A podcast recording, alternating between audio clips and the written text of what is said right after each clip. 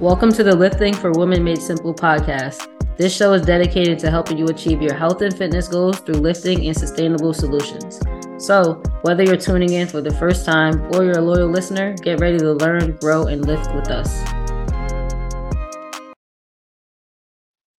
So, today we're talking about how if you want to get strong and sculpt your body, transform your physique, daily activity alone is not going to cut it. So I always hear people say, I go for a walk every day. I take the stairs instead of the elevator. I'm doing a lot of standing at work, or um, they say that their job is a lot of manual labor. And this is cool and all, but it's not going to get you stronger and it's not going to transform your physique. That's just that's just the facts.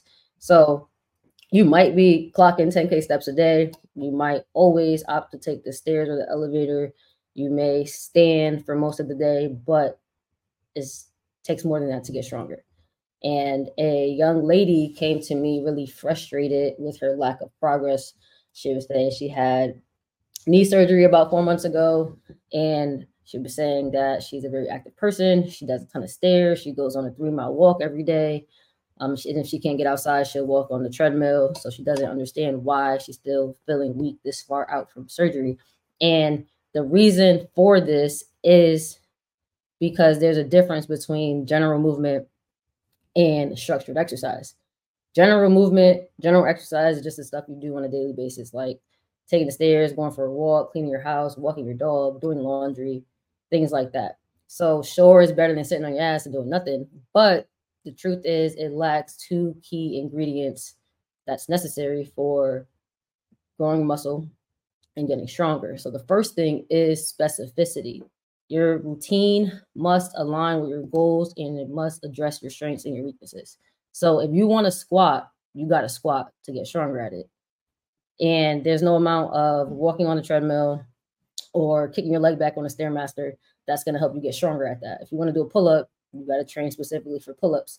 It's that simple. And for example, this woman wants to run again. And here's the thing when it comes to running. People don't realize that when you run, you have to be able to absorb at least one hundred times your body weight with each stride that you take. And that's for a long duration. So that's why you have to be strong to an extent to even run. And if you're recovering from a knee injury, you have to get to certain strength levels to even be um, ready to run. So having a comprehensive lower body program that prepares her muscles specifically for this activity is a non-negotiable for her. So once you have that specificity dialed in, then you need progressive overload. And this is the secret sauce for getting strong as fuck and for seeing your muscles pop in the mirror. And it's very simple. All it means is to challenge your muscles and make them work harder over time, whether that's through more reps, more sets, um, lifting heavier weight, going through larger range of motion.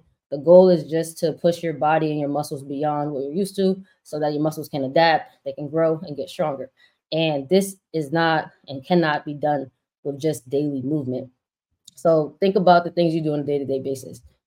Um, do they require you to push yourself close to failure? No. Is there anything you do on a daily basis that makes you feel that uncomfortable muscular burn you get when you're working out? No. Do your activities get harder each day? No. You're kind of going through the same mundane routine all the time, but with strength training, you don't just go through the motions. You hone in on specific muscles and you target specific areas that may be weak, they may be underdeveloped, and you're challenging your body in a way that everyday movement just can't match. And for this woman, her persistent weakness is really just a result of her not doing any structured exercise. And her structured exercise that she should be doing should address her specific needs, and it should get harder over time. So that's where the specificity and progressive overload comes in. But she's not doing that. That's why she still feels weak, although she's four months out of surgery. You can be a year out of surgery. If you don't get your body strong enough, you're not going to be able to perform the way you want to. So that's the difference between being able to do your daily tasks versus being able to do these higher level activities like lifting, running, hiking, all those things. So um, damn, I lost my train of thought. So this is probably some of you guys too. Like if you're wondering why you're not seeing results in your performance, if you're wondering why you aren't seeing changes in your physique, it's because you cannot rely on general movement. It's just not going to cut it. If it was that simple, Power lifters will be able to max out their lifts just by taking the stairs every day or being on the Stairmaster for hours. Bodybuilders will be able to just hit twenty K steps in a day and have the perfect physique, but we all know it doesn't work like that. So getting stronger, building muscle, becoming more toned, really any specific fitness goal is going to require deliberate, intentional, and targeted efforts. And this is exactly what I do with my clients inside my program. So if you're interested, comment L F W and I'll reach out to you. Uh, with that being said, I'll catch you guys later. Peace. Thank you for tuning into another episode of the Lifting for Women Made Simple podcast. Make sure to like, comment, subscribe, and give us a five-star rating and review. And I'll catch you in the next episode.